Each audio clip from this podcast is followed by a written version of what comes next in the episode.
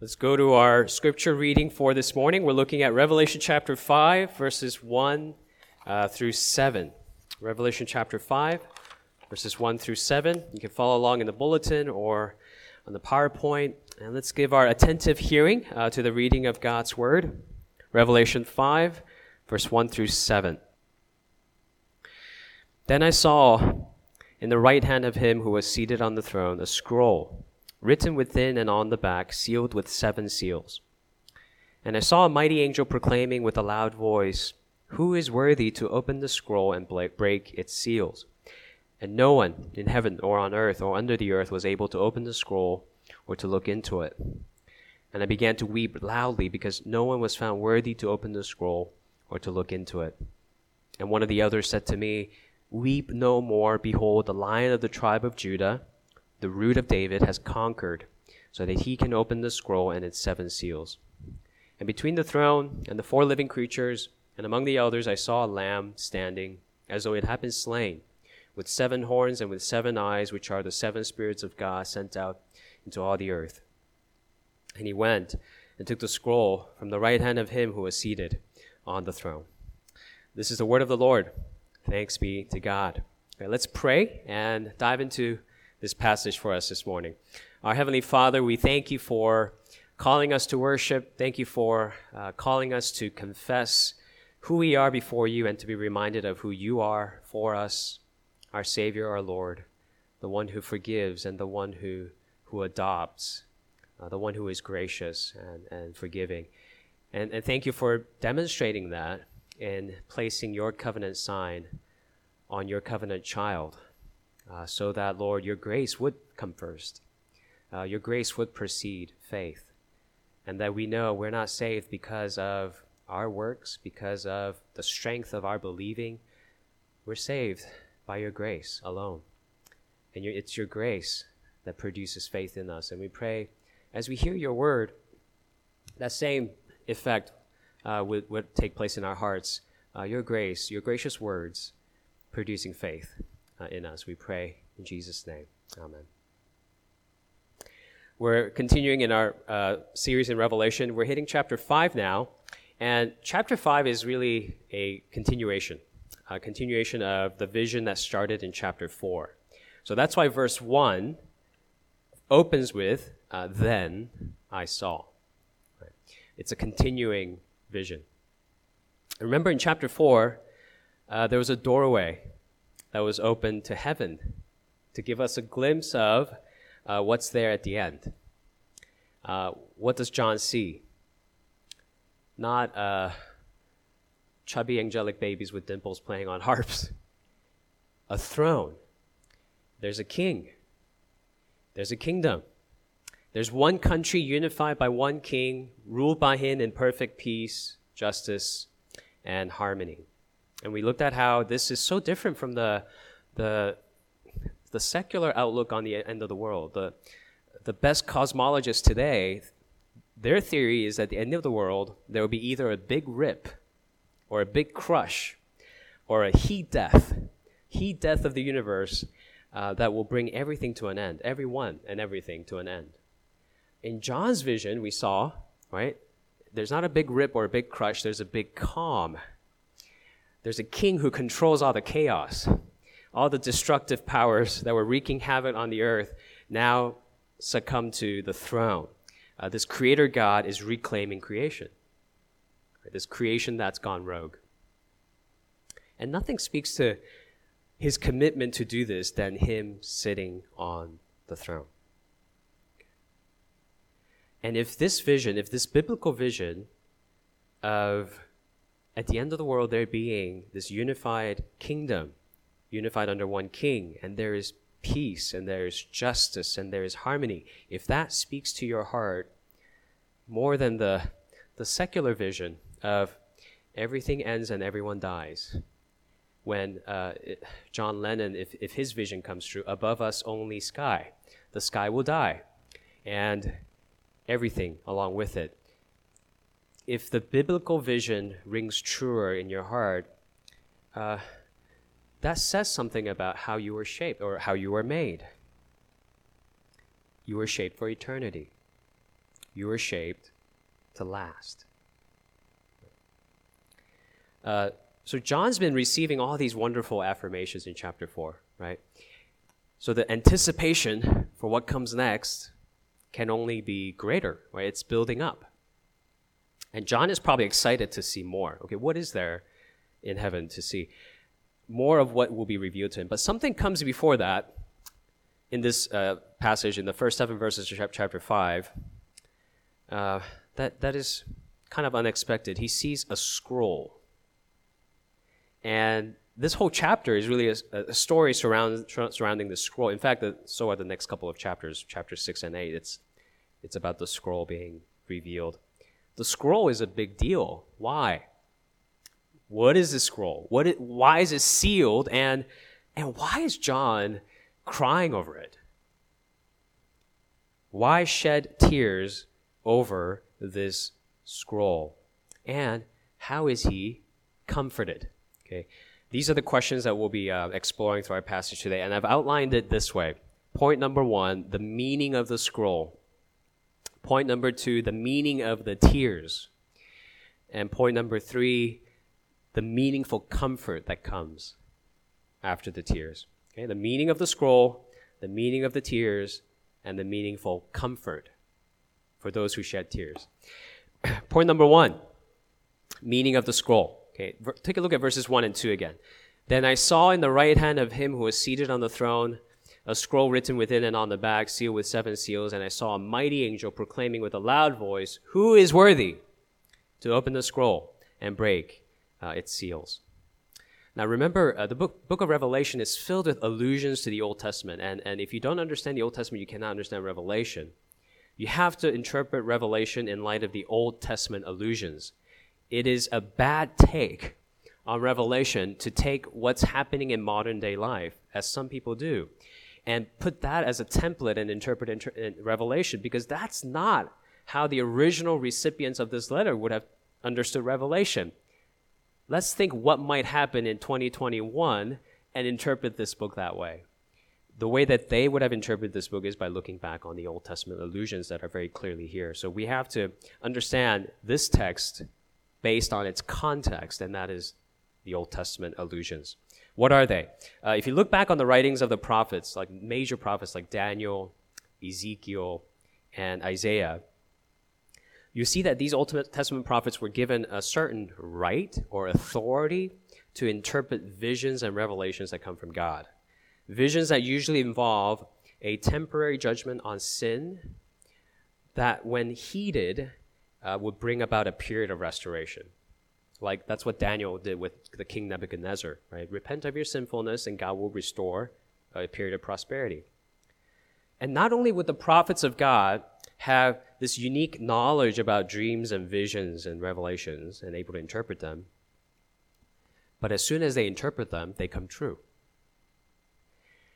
There was no guesswork. Okay, there are no conjectures. Uh, none of this, hey, I, I could be wrong, but this is what I saw in my vision from God.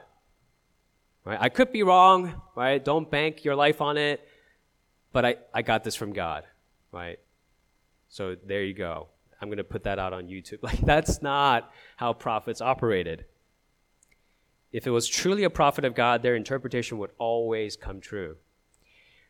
And that's really important to understand. It's, it's as if the, the prophets weren't just making known the meaning of the visions and revelations, but as soon as they make the meaning known, the visions come true because now it's been made known. Now it's been revealed. Uh, the making it known equaled making it real. Okay? That's what made the role of the prophets so significant. Their interpretation was so true, so valid. Once it's given, it's actualized. And the, the ultimate point that will be proven is uh, the one who gives a revelation, God, is the one who also brings it about, brings about what's been revealed. Okay? Now, here's what's really interesting. Uh, each of these major prophets, like Daniel, Ezekiel, Isaiah, you will see God showing them from time to time a scroll. The scroll contains a revelation from God, but strangely, it's a revelation that these prophets themselves cannot interpret, cannot unlock. It's a prophecy they themselves couldn't interpret, and it would remain sealed even to them. And God would tell them this the seal on this scroll and the contents within are not for you to open, right? They will only be revealed at the end of the world. When someone worthy, truly worthy, comes to break the seal, open the scroll, and bring about final judgment and restoration of all things. That's the scroll we see in John's vision. In the same way, the mighty angel or the messenger in verse 2, as mighty as he is, is not able to open the scroll. He's calling out for someone who can. He's searching. Someone, anyone. But so far, the one who is able to break the seal and open the scroll is a no show. Now, would John have recognized this scroll to be the scroll given to the prophets Daniel, Ezekiel, Isaiah? Absolutely. Given his familiarity with Old Testament scripture, yes. And he would have been so excited to finally see this scroll, the scroll, opened. Because John would have known when this seal gets broken, the contents within the scroll revealed, then every wrong will finally be made right. Every form of suffering, strive, cease, and, and we will sing like we sing in our carols. No more let sin and sorrow grow, nor thorns infest the ground. He comes to make his blessings known, far as the curse is found, far as the curse is found, far as far as the curse is found. There's joy to the world that the world gets saved. That's the meaning of the scroll. If this scroll gets unlocked, the world is saved. And the fate of the world hinges on that, whether the seal of this scroll will be broken. Because again, remember, if this gets revealed, it becomes true. That was the nature of God's revelation. If it's revealed, it comes true. So if this scroll gets unlocked, the contents within becomes true. Is there one who has that kind of authority, that kind of power to bring about this reality? To open up this revelation and make it real? will such person show up? And the answer to that question at first makes John weep. It makes him cry. And that's the second point. Uh, what's the meaning of his tears? Verse 3 and 4 says this And no one in heaven or on earth or under the earth was able to open the scroll or to look into it. And I began to weep loudly because no one was found worthy to open the scroll or to look into it. The Greek word for weeping, klio, also means to wail, uh, to mourn, uh, in this most painful, devastating uh, kind of way. It's this vocalized expression of utter um, hopelessness and your deepest despair. And that's John right now. And that's ironic. He, he's at the doorway to heaven. But his heart is at its lowest and darkest. Why? Is John just a really emotional guy? Just he just cries a lot? Is that his deal? No. The reason is, is as it says in verse 3, no one, no one in heaven or on earth or under the earth and that's an expression meaning he's looked absolutely everywhere. No one was worthy and able to open the scroll or look into it. Now, we just talked about the meaning of the scroll, so think about the meaning of no one opening it. Think about the, the, the implications of that. The implications of this scroll forever being sealed. The world never being renewed the world never getting saved. And above us, only sky, and we're headed to heat death of the universe. And everything and everyone will die. John is confronted for a moment with the very real sense of hopelessness and helplessness that would necessarily, logically follow if there wasn't anyone worthy able to open the scroll, make that reality of new creation come true. The very real despair anyone would feel and should feel if there really was no Savior, no Redeemer, no God. If in the end there was no continuity, but only nothingness. And this is really helpful, I think, for, for us to just pause and consider, especially for those of us who are, who are Christians, because you know, we, we say things like this all the time. We say things like, I'm struggling with feeling a sense of, of need for God. I'm struggling to feel this hunger for Him. Uh, I wish I was more desperate for God, because I'm not. Uh, especially when life seems good, uh, when I feel rather uh, content. What can be done about that?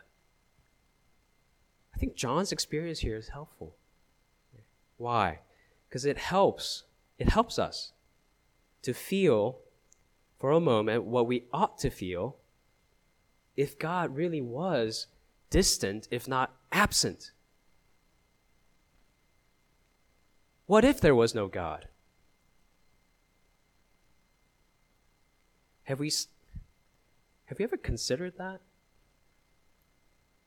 Think or, or see with John for a moment what life would become, what we would become without the contents of this scroll, the renewal of creation and the renewal of us. What if at the end of the world, God was a no show? Thomas Nagel, he's a Harvard, Oxford trained philosopher. He's currently a professor at NYU. He's probably the most renowned atheist thinker today.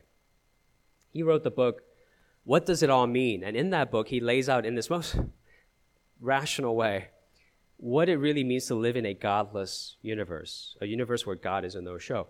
He says, quote, Since the grave is life's only goal, that, that makes you want to cry already. Since the grave is life's only goal, it is ridiculous to take ourselves so seriously, as in that life is truly meaningful, because that would be asking too much. Uh, you can say we all get to create our own meaning and try to live a meaningful life, but to want that self made meaning to be truly meaningful, that's asking for something that this godless universe cannot give you. In other words, there really is no ultimate meaning. And he says, you can make up meaning that you believe in firmly and think it's meaningful because it will make a difference, whether it's helping the planet, promoting diversity, equality, justice, love, harmony, all that. But from a truly atheistic point of view, in the end, he says, the difference you make won't make a difference. Why? Death ends all. Whether you live like a Mother Teresa or you live like a Hitler, death ends all he says, in fact, in the godless universe, strictly speaking, quote, it wouldn't even matter if you had never existed. Is he saying that because he's, he's just a mean person? no, he's, he's speaking as someone who's considering for a moment, logically, rationally, the reality of our eventual death and what he believes will be our annihilation. He's getting to the heart of the problem. If there's no Savior, no Redeemer, no God, everything, everyone dies, everything gets forgotten, everything's ultimately meaningless. And even what we may think is meaningful, whether that's happiness or love, that's an illusion, he says. It's a charade. If we came from nothing and to nothing we return, Whatever you accomplish, whoever you love, death ends all. Everything will be forgotten. If we were to truly realize this as the necessary conclusion to the world, and if we were sincerely just pausing for a moment to consider that meaningless end to all that we are and all that we love and care for, might that cause us to shed a tear or two? I think so. I think so. Take Ernest Becker, another, he's a secular scientist who won the Pulitzer Prize uh, back in the 70s. In his book, uh, Denial of Death, he talks about how uh, secular humanists do deny their fear of death annihilation by the way they live in our modern Western materialistic culture. And, and, and that could be precisely why why we're so materialistic is because we're, we're so fearful of death and we don't want to think about that. He says, quote, the soberest conclusion that we could make about what has actually been taking place on the planet about 3 billion years is that it is being turned into a vast pit of fertilizer. But modern man is drinking and drugging himself out of awareness, or he spends his time shopping, which is the same thing. As awareness calls for types of heroic dedication that his culture no longer provides for him, society contrives to help him forget. So man is literally split in two. He has an awareness of his own splendid uniqueness in that he sticks out of nature with a towering majesty, and yet he goes back into the ground a few feet in order to blindly and dumbly rot and disappear forever. In other words, uh, we could drug ourselves, numb ourselves from this painful reality of our eventual mortality and annihilation and disappearance can't, can't get the, the ending to Infinity War out of my mind. We all disappear into ashes. And we can busy ourselves with, with achievements and entertainment, but that's, he says that's drugging ourselves, numbing ourselves from this painful realization. The problem remains. No matter how busy we get with work or with play or with love, we face this predicament uh, of disappearing forever. That's another really sober look at the problem, isn't it?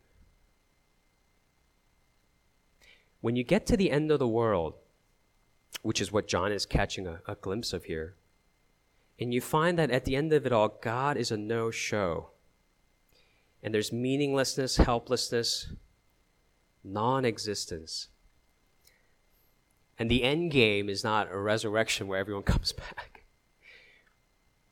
The end game is an end to everything and everyone.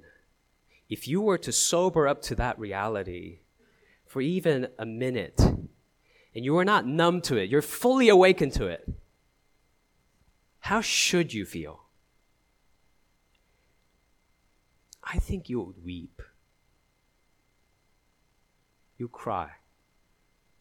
You mourn. John the Apostle John is not being numb here. He's not distracted with any achievements or entertainment. He's fully awake, fully sober, and he comes to grips with the possibility of the scroll remaining sealed, no one to come to our rescue, to right every wrong, to continue our life. And everything ends. He's coming to grips with that. Have you? Have you come to grips with that? Have you wept for the world? As you consider that there's a possibility this could amount to nothing, have you wept for your loved ones? As you consider they, as Becker says, they rot and disappear forever. I think the question is not, why is John so sad? The real question is, why aren't you? Why aren't you? How can you not be sad? Have you been rational about this? Have you followed your train of thought to its logical conclusion? If you were to stand on top of a godless universe and look down and you find that you're looking at the universe's funeral, how can you not weep? Weeping in this case I think is the most rational response. It's more rational than the, the cold philosophical way of just contemplating on this and teaching this at NYU or writing a Pulitzer winning book about it. I think the more rational response is weeping. It's weeping. And weeping also says there's got to be more than this. There, there's got to be something that continues. Life can't just be about our eventual disappearance and rotting and turning into fertilizers. That's also the meaning of John's tears. He's saying there must be more. And perhaps C.S. Lewis, right, was getting on uh, was was onto this when he, when he said, if if you find in your heart a desire which nothing in this world can satisfy, then the best explanation for that is that you were made for another world. If you find in yourself a desire that nothing in this world can satisfy, the best explanation for that is that you were made for another world. That's also the meaning of John's tears. This scroll remaining sealed, that can't be the end. There's got to be more. And then comes the, the comfort that, that's meaningful and only meaningful because, because John has been weeping and mourning. It's, it's, it's just as Jesus said Blessed are those who, who weep, they shall be comforted. That's what happens. That's the last point. Look again from verse 5 and, and see how John gets comforted. And one of the elders comes and, and says to John, Weep no more.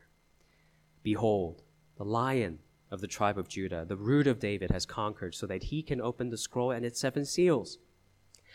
And between the throne and the four living creatures and among the elders, I saw a lamb standing as though it had been slain with seven horns and with seven eyes, which are the seven spirits of God sent out in all the earth.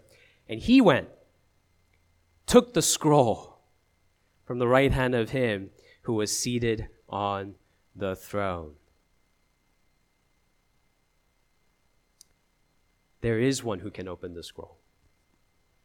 Now, uh, maybe there's a question here that you might ask as you immediately uh, as you hear this uh, if jesus is the one on the throne as we looked at in chapter 4 then who is this one coming to the throne to take the scroll from the throne because i thought that was jesus too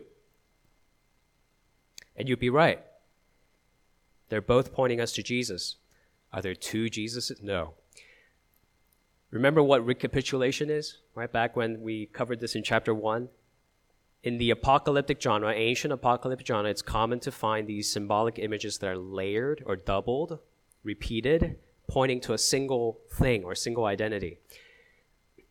And, and that's a common literary device, recapitulation. It's not common for us, it's common for them, and we got to read this according to their context, right? Not according to ours. This is a recapitulation. The one who sits on the throne and the one who can take the scroll from the throne points to one identity it's Christ. Another example of recapitulation in this passage lion and the lamb. The lion and the lamb. The lion representing power and authority, the lamb representing meekness and humility. Which one of these represent Jesus? Both. They both represent Jesus. They're recapitulations of his identity. He is both the lion and the lamb who was slain. He's also both the son of David from the tribe of Judah and also the one who carries the divine number seven in his very being. Remember, seven represents completion, it's a divine number of perfection. And that's what the seven horns, seven eyes, and the seven spirits represent and symbolize. He's all powerful, seven horns, all knowing, all seeing, seven eyes, and all divine, the seven spirits. Jesus is both God and man both the divine Son of God who sits on the throne and the, the Son of Man who came down from his throne and took on humanity in humbleness. The elder is reminding him through recapitulations in Jesus, you have someone who is utterly transcendent and yet, yet utterly close and immanent. Someone who is so heavenly and worthy and yet so fully present and awakened to your problems and my problems, to our helplessness and our hopelessness in, our, in the face of our death. He's above us, but he's also near us. He's on the throne, but he's also willing to step down from that throne to save us. He's a lion who roars, but he's also a lamb who was slain. And it says here that this lamb he stands, he stands as though he's been slain. And that's another recapitulation if you think about it, isn't it? He's slain. He stands. Which is it? Is he dead or is he alive? He died and he rose again. And he lives forever and ever. Do you see that John? He sees that the one who is worthy and able to break the scroll is in front of him in this very moment. In a sense, the one who's already broken the seal and opened the scroll is before him in this very moment. The one who inaugurated God's kingdom, made his people priests in his kingdom, he's alive. It's the lion and the lamb. The good news is, is not that the one, it's not only that the one worthy of opening the scroll will do it, the good news is he has done it. That's what verse 5 gets at. The lion of the tribe of Judah, the root of David, has conquered, not will, has conquered.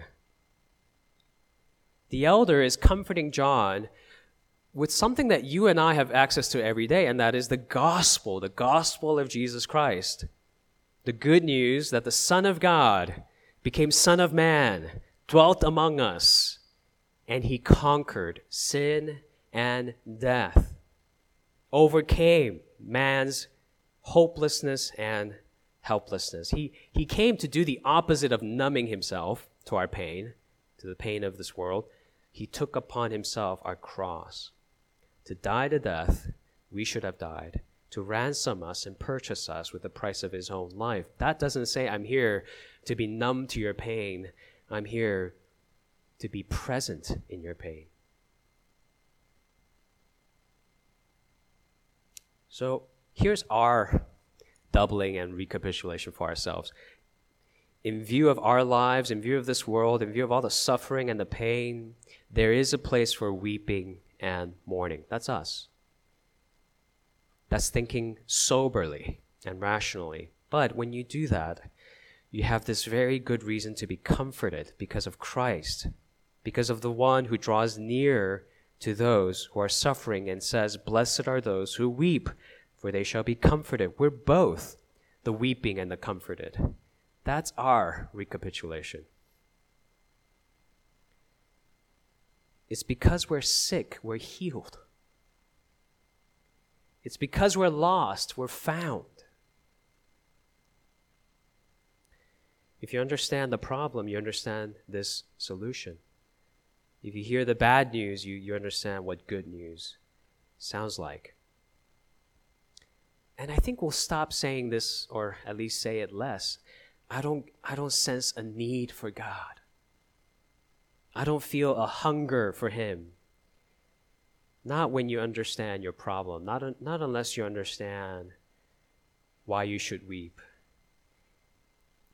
I think instead, as we, as we draw near to, to the reality of our predicament, we'll say, I am so hungry for Him. I'll take even the, the crumbs that fall from the table. Just give me Jesus. Like the song that says, You can have all this world, but give me Jesus. This is the this is the comfort we receive from the gospel, and this is the comfort John receives at the end of the world. Finding Jesus to be worthy, to break the seal, open the scroll, and therefore realize what's in the scroll. Realize the renewal of God's creation and the renewal of God's people. He's made it known, and therefore he can make it true. The one who's worthy to reveal this is worthy to realize this. He's broken the seal, he's opened the scroll. That's the good news, and that's what the elder is comforting John with. And that's what you and I can be comforted with the same gospel of Jesus Christ. And I'll close with this. If you've been so comforted, if you have received this, I, want, I would encourage you to do one thing, just as an application. It's going to start, start sounding strange, but let me explain what I mean as soon as I say it. Start thinking just a little bit more often about your death. your mortality. I'm not talking about depressing thoughts about how you might die. I'm talking about the fact that you will die. The fact that you will depart. If you haven't done this at all, just consider just a bit more often, a bit more soberly about this fact. This is this, as we know it, doesn't last forever. And through that, tap into the freedom of holding on to everything a bit more loosely. Just a bit more loosely. And holding more tightly, more tightly to your confidence in Christ. That you will stand with Him. Psalm 90:12 says, "So teach us to number our days, that we may get a heart of wisdom." There's wisdom in considering your finitude, your mortality. What's the flip side of that? It is foolish to pretend you're going to live here forever. consider just a bit more often your mortality. Hold on to the world just a bit more loosely so that you can hold more tightly to your Savior, your Christ. J. Todd Billings is a theologian uh, who authored the book The End of the Christian Life. He's, a, he's himself a survivor of incurable cancer. And in that book, he writes The goal for the Christian life is not eliminating the fear of death but removing death from its throne. For as long as the fear of death rules, we cannot fully serve, worship, and bear witness to the true King, Jesus. And he adds, ultimately, I don't think we can or should eliminate the fear of death in our discipleship. He's speaking to Christians now. Open the door, let it in. Stop letting it mess with your life by all the pounding outside the door of your heart. When the fear comes in, with Christ, the King and great shepherd present, let the fear say its word. Yes, life is short and death is a threat. But in the presence of the Alpha and the Omega, the true fear is not the center of the room, and the room is spacious. Death is not the Lord. You don't have to banish it from the room, but let it relax a bit and let it remind you life is short. And then Give your short life over to the love of God and neighbor. Live with both wisdom and an abandon that we are not really in control. And strangely enough, that is good news. Okay. Let the fear of death enter the room, just don't let it sit on the throne. King Jesus is on the throne. He's broken the seal, he's opened the scroll, He's going to make all things new, you and me, all those who put their faith in Him. If you haven't done that already, give your life to Him. If you're unsure that you've done this, give your life to Him. And as you weep for what sin has brought into your life and into your world, be comforted for what Christ will bring into your new life and in new creation. Let's pray. Our Heavenly Father, I ask that you would help us see what John saw. Help us to see the, the weak and frail, broken world that we do live in and the body that we carry. Help us to see these things for what they are, but also help us to see, therefore, the good news for what it is. The, the hope of new life, the hope of new creation, the hope of new heavens and the new earth the hope of love continuing, the hope of peace enduring, the hope of justice being done, the hope of this seal being broken and opened by the one who is worthy. Uh, let this hope reign in our hearts. Uh, that is Christ in us, the hope of our glory. We pray all this in Jesus' name. Amen.